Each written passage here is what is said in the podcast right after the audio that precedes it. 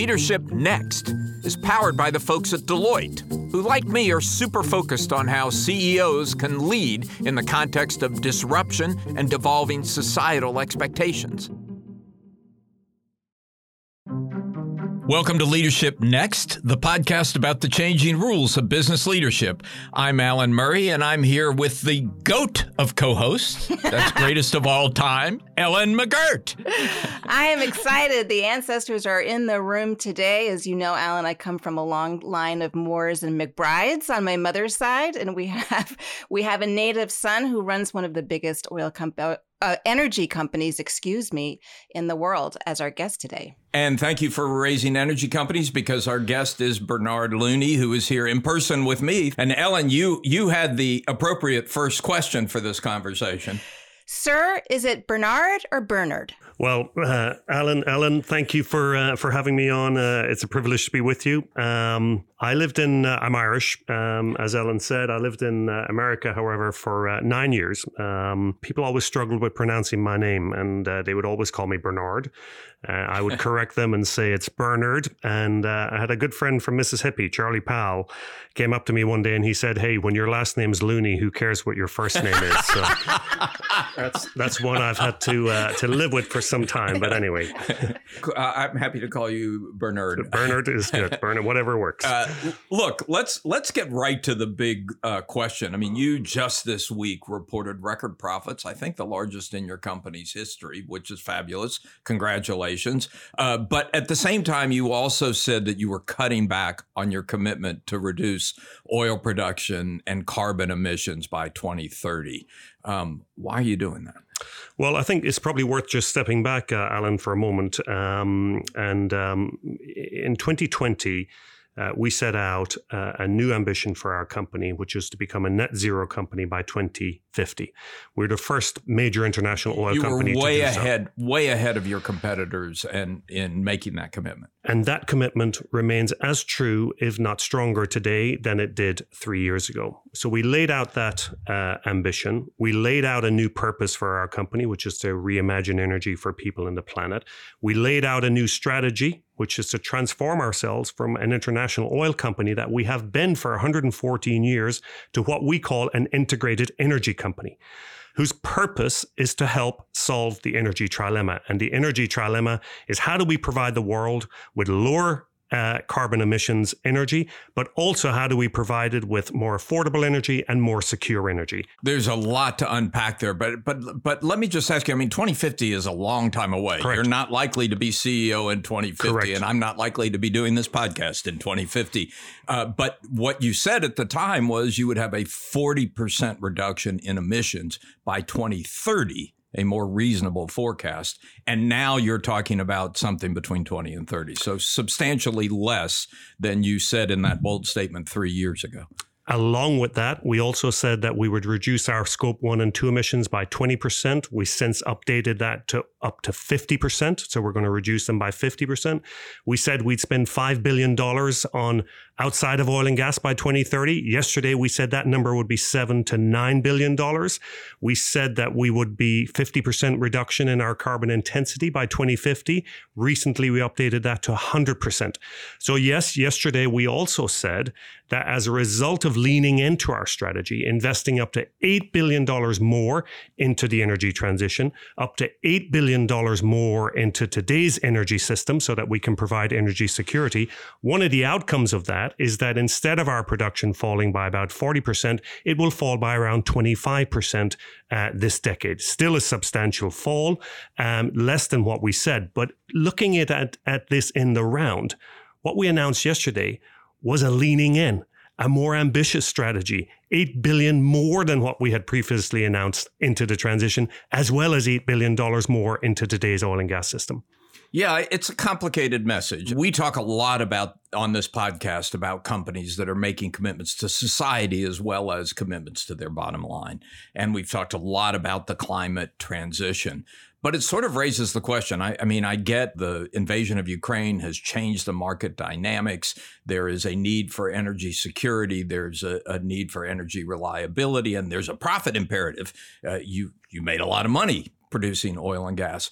It does sort of raise the question, can society really count on profit-making companies like yours, no matter how well-intentioned, to get us to net zero twenty fifty? Well, let's try and simplify it if we can, Alan, because it is complicated, but on the other hand, it's it's quite simple.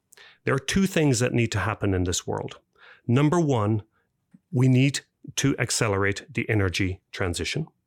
And number two, that transition needs to be orderly.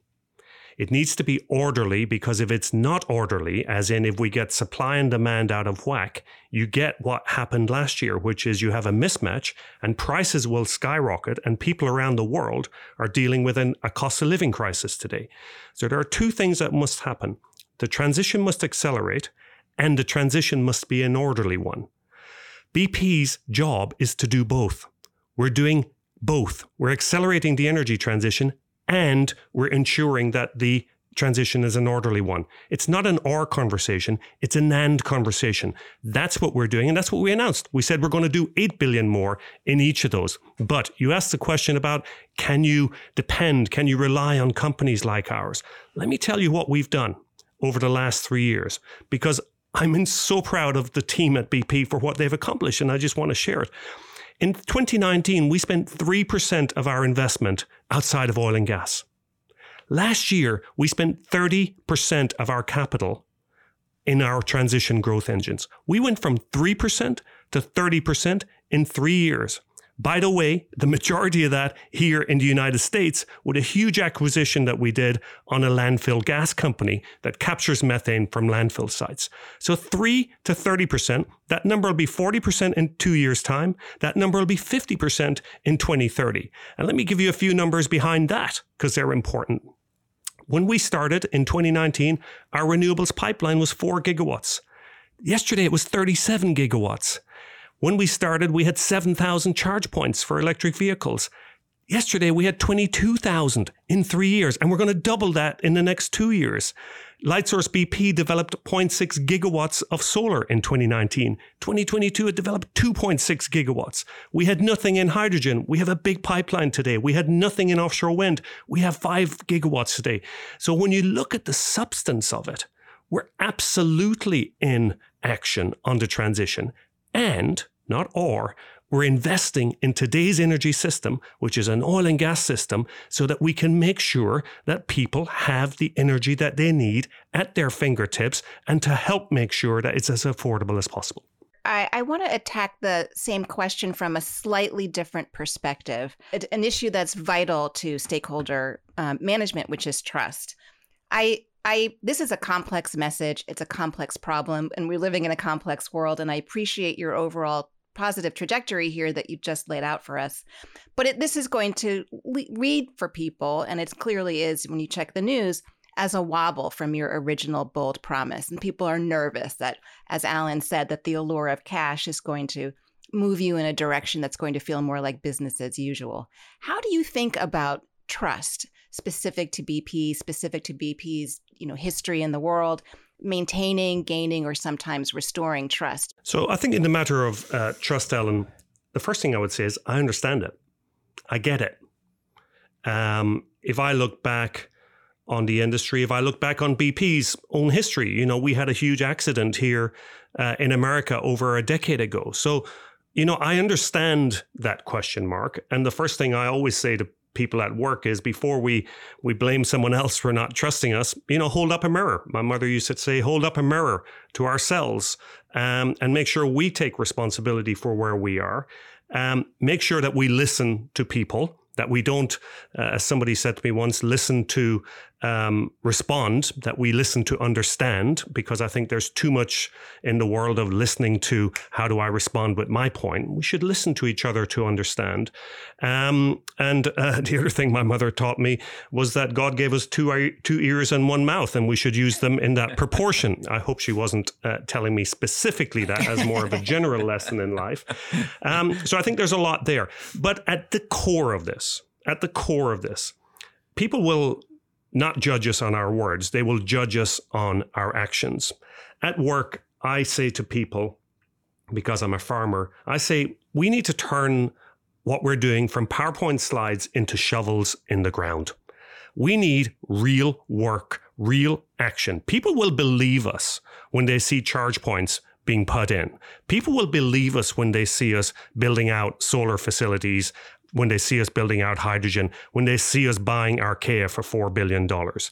Trust is not going to be won by what I'm going to say. It's going to be won by what we as a company are doing.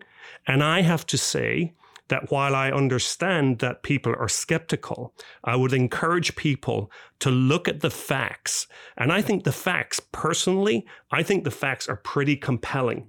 And we are leaning into this strategy. So I understand some of the feedback from yesterday. But you can't argue, Ellen, with the fact that we just announced we're going to put eight billion dollars more into the energy transition, not T- taking money out of the energy transition. So that's the thing that I think we have to work on. What I'd like to ask you is you you have such a massive portfolio of alternatives. Where's the silver bullet? You know, is it biogas? Is it is it hydrogen? Is it uh, carbon capture? Where do you think the biggest gains are going to come from? I mean, the reality, Alan, is that the silver bullet is something called everything. It's an everything approach. And and and and I know that people wish that whether it's fusion or whatever it might be, hydrogen, whatever, that there is a silver bullet out there. There is no silver bullet. We're going to need everything thrown at it. B P is not in the nuclear business, but nuclear will be part of this solution. There will be people who in their countries, hydroelectricity will be a big part of the solution. They need to do that. We're doing things that fit with our competences. So the things that we're focused on are bioenergy, which includes biogas and uh, sustainable aviation fuel. We're focused on E V charging infrastructure because the reason people aren't buying E V cars today isn't just because they can't get one. It's also because they don't Absolutely. think they can rely on the infrastructure. We're focused on hydrogen. We're focused on renewables, offshore wind, onshore wind, and solar. So we're playing to what we believe are our strengths. I wish there were a simple, the thing I would keep an eye on in the future is X, Y, or Z. We, we're going to need it all. And that all... Um, and this is where the uncomfortable truth comes in for some people, that all includes oil and gas. For how long? For oil and gas is going to be around for decades and decades and decades. Even in the I E A net zero scenario, yeah. the world will still be needing twenty million barrels a day of oil in twenty fifty. Yeah. You look at any of these scenarios, you look at them objectively, oil and gas is part of the system for decades and decades to come, well in, well beyond the twenty fifties. Will we meet net zero twenty fifty? We must. And our strategy is designed to try to help us get there. I'm here with Joe Yukazoglu, who is the C E O of Deloitte and had the good sense to sponsor this podcast. Thanks for being with us and thanks for your support. Thanks, Alan. Pleasure to be here. So, Joe, this new wave of business technology, artificial intelligence, Internet of Things, the ability to make intelligence out of data, is creating huge opportunities for companies. But a lot of the C E Os I talk to feel daunted by it. It's like, where do they get the imagination to really rethink their entire corporation? How do they deal with that? The opportunities are immense, particularly when you look at not just any one of these technologies individually, but the convergence of all of them collectively, creating the opportunity to truly transform business models. And I know it can seem daunting, but the reality is taking a first step in actually produces huge benefit, because what we're finding is that many of the cutting edge applications are not coming out of the corporate headquarters. They're coming out of putting the technology in the hands of our people on the front line. Lines, they find new and innovative uses. We then funnel them back up and leverage them across the entire client base. Yeah, it really gets to the importance of a culture of innovation at the company. It is essential that our people feel empowered to take the latest and greatest and to find new and innovative ways to use it for productive purposes. Thank you, Joe. Alan, it's a real pleasure.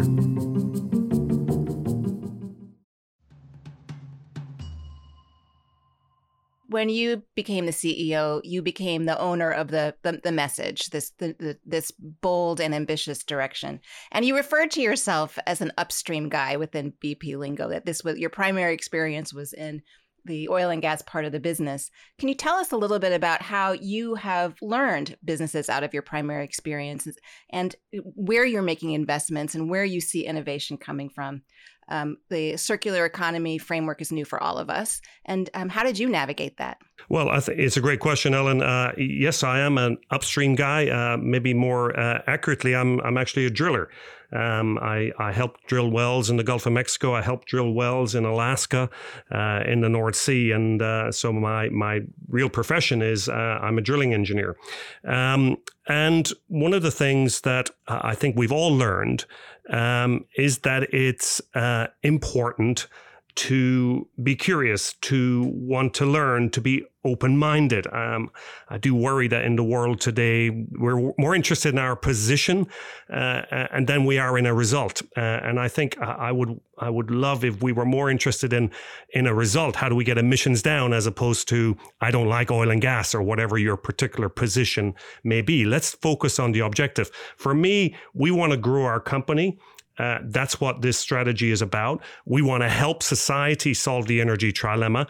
And of course, there are new areas that we have to get into. And I have to tell you, Ellen, that as we've gotten into some of these new areas, I'm more excited than ever about the possibility, because people say to us a lot of the time, how can this company who's been doing this old business for one hundred years have any relevance in this new world?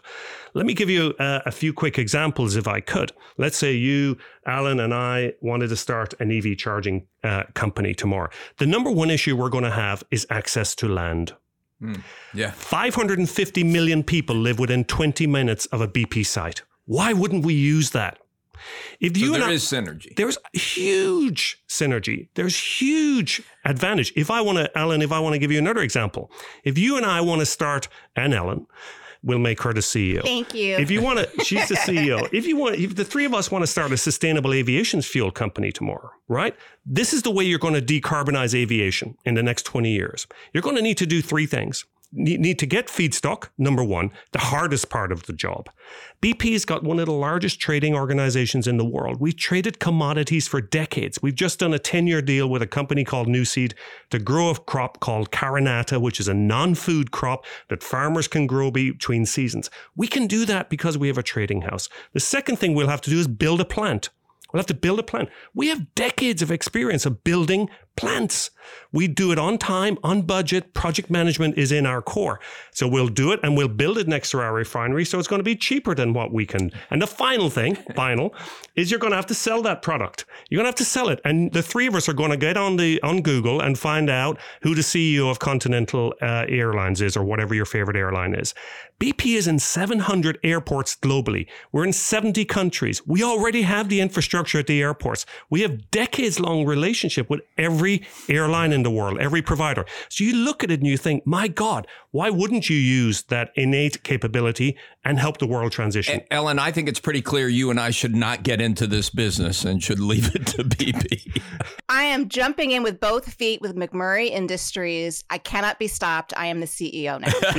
She's in oh, charge. No. She is the boss. I've been waiting for this. I knew this moment would come. She's, she's all conquering. And here's the follow-up question. I want to talk about investors, because under Delaware law, you're, you're still responsible to investors, and investors are fairly simple-minded people, right? And what we see in the marketplace right now is that they reward purer plays than B P.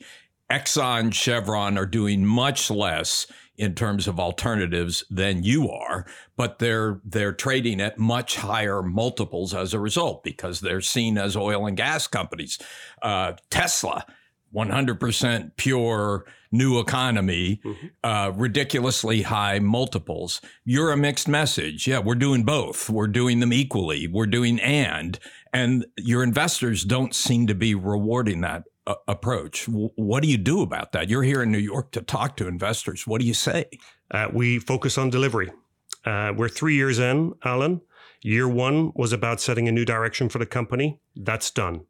Year two was about change and restructuring. That's done. Year three was about delivery. And every day and every week from now on is about delivery. There are strong returns to be made in the transition. The transition does not equal low returns. Look at biogas, fifteen plus percent returns.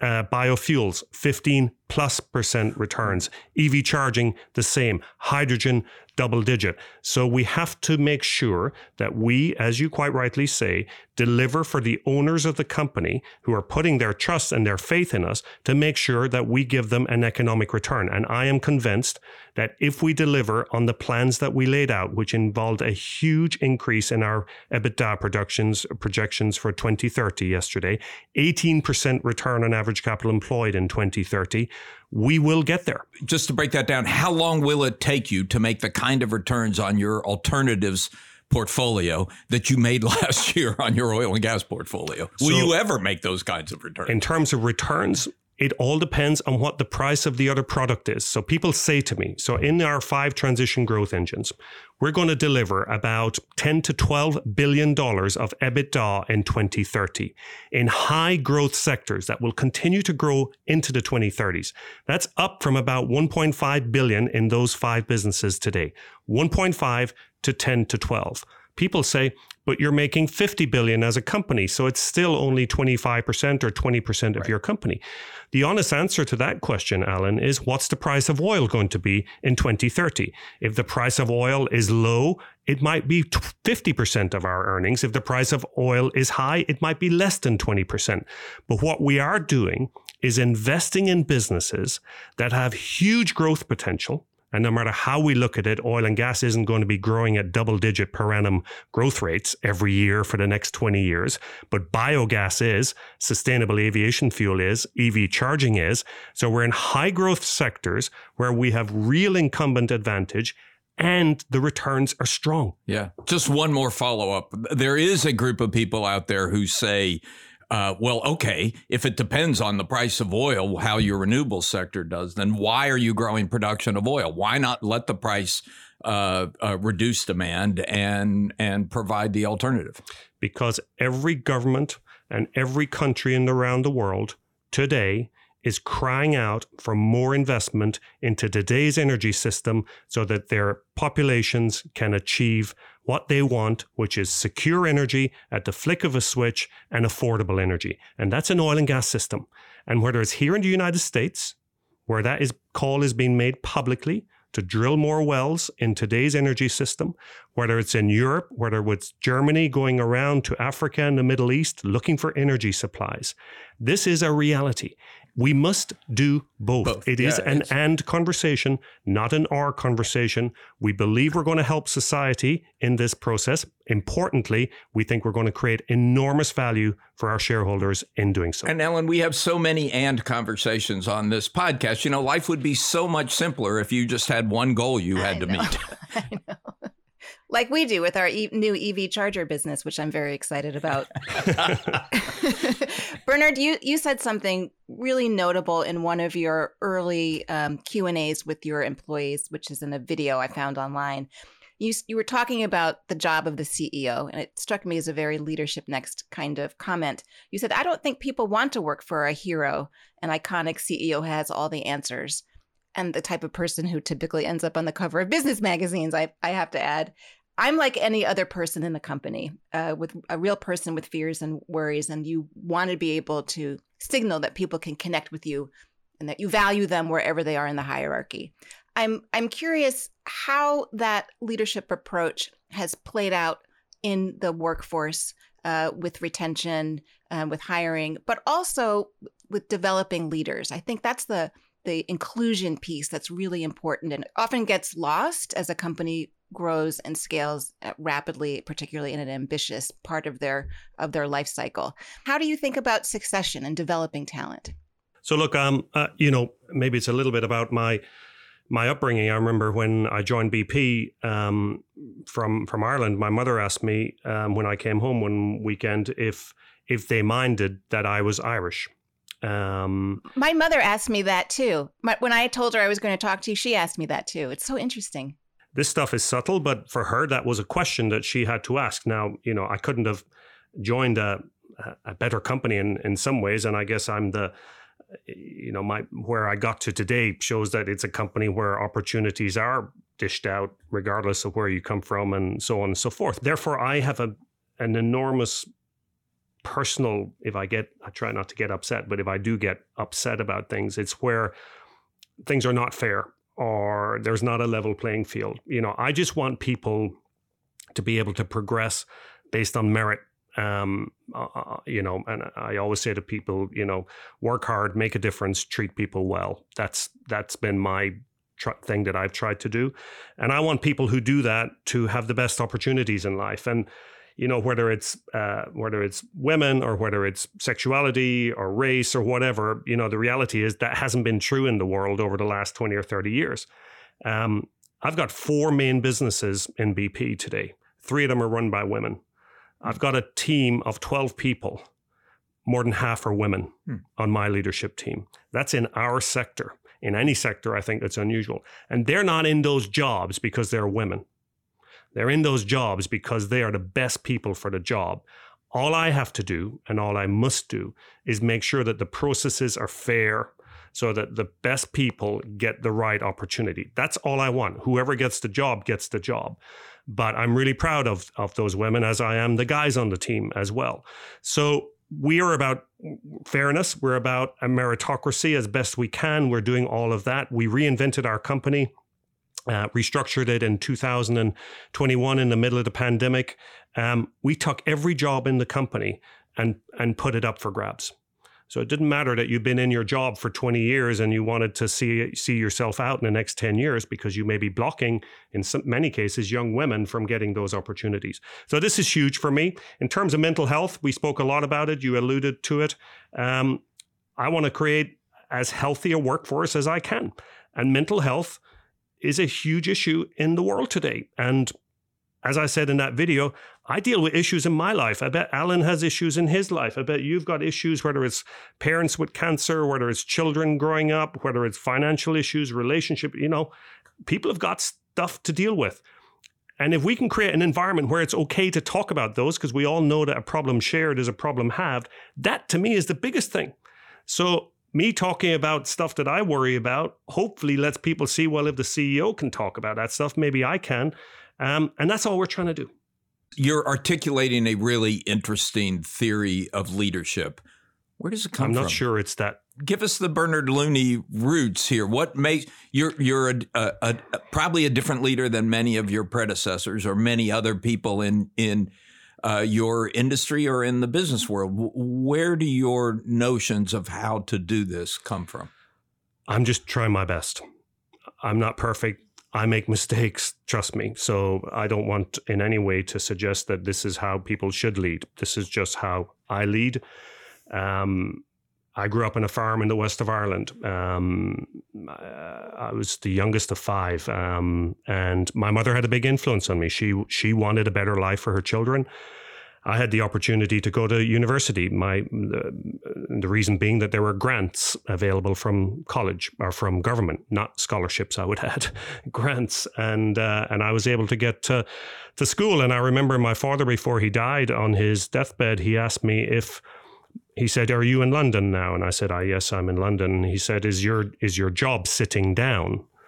And I said, um, yeah, I guess it is. And I asked my brother, I said, what did he mean by that? And he said that farmers couldn't believe in the nineteen fifties, when office work came in, that you could actually get paid to do a job where you sat all day, which makes, you know, total sense. If you're a farmer and your entire life and your livelihood is made out of working with your hands all day, every day, seven days a week, no stop, right? We had a, we had fourteen cows.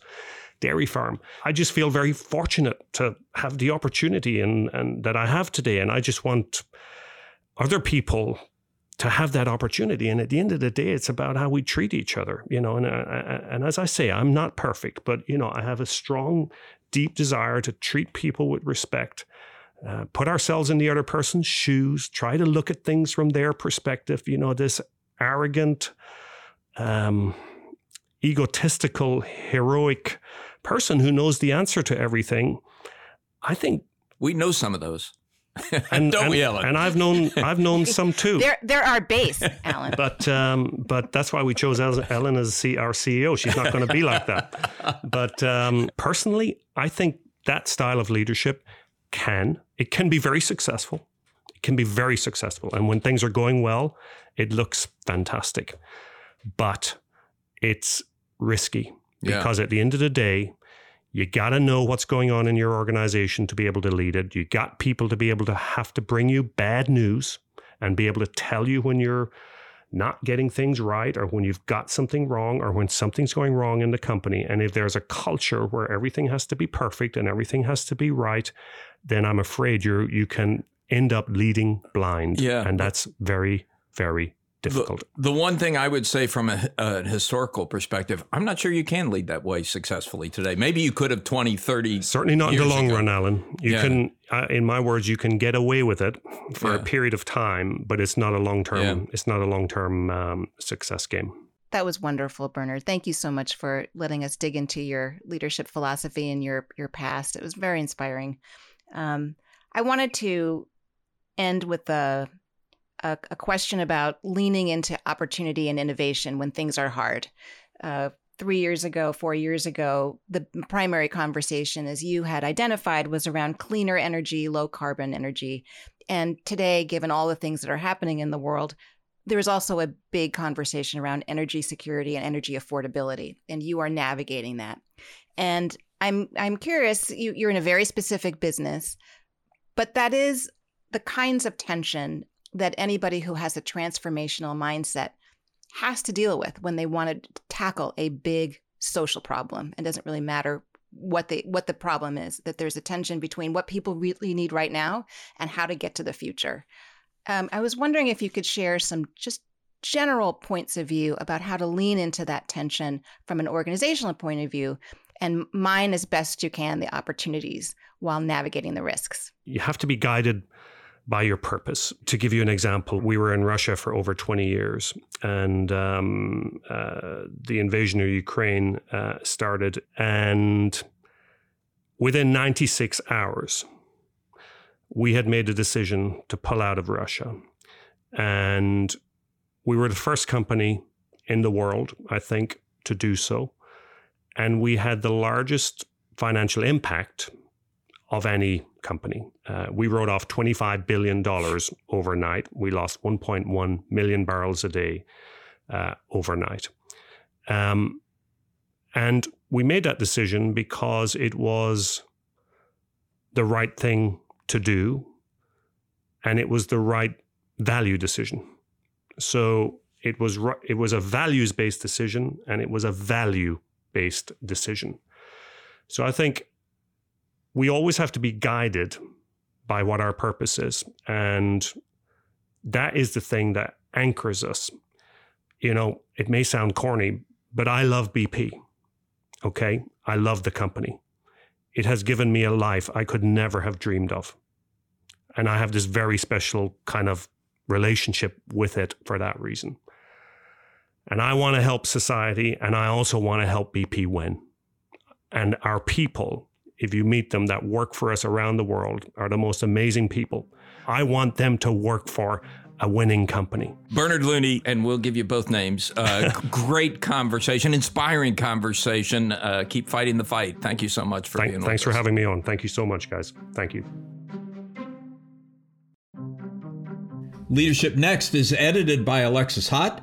It's written by me, Alan Murray, along with my amazing colleagues, Ellen McGirt, Alexis Hott, and Megan Arnold. Our theme is by Jason Snell. Our executive producer is Megan Arnold. Leadership Next is a production of Fortune Media.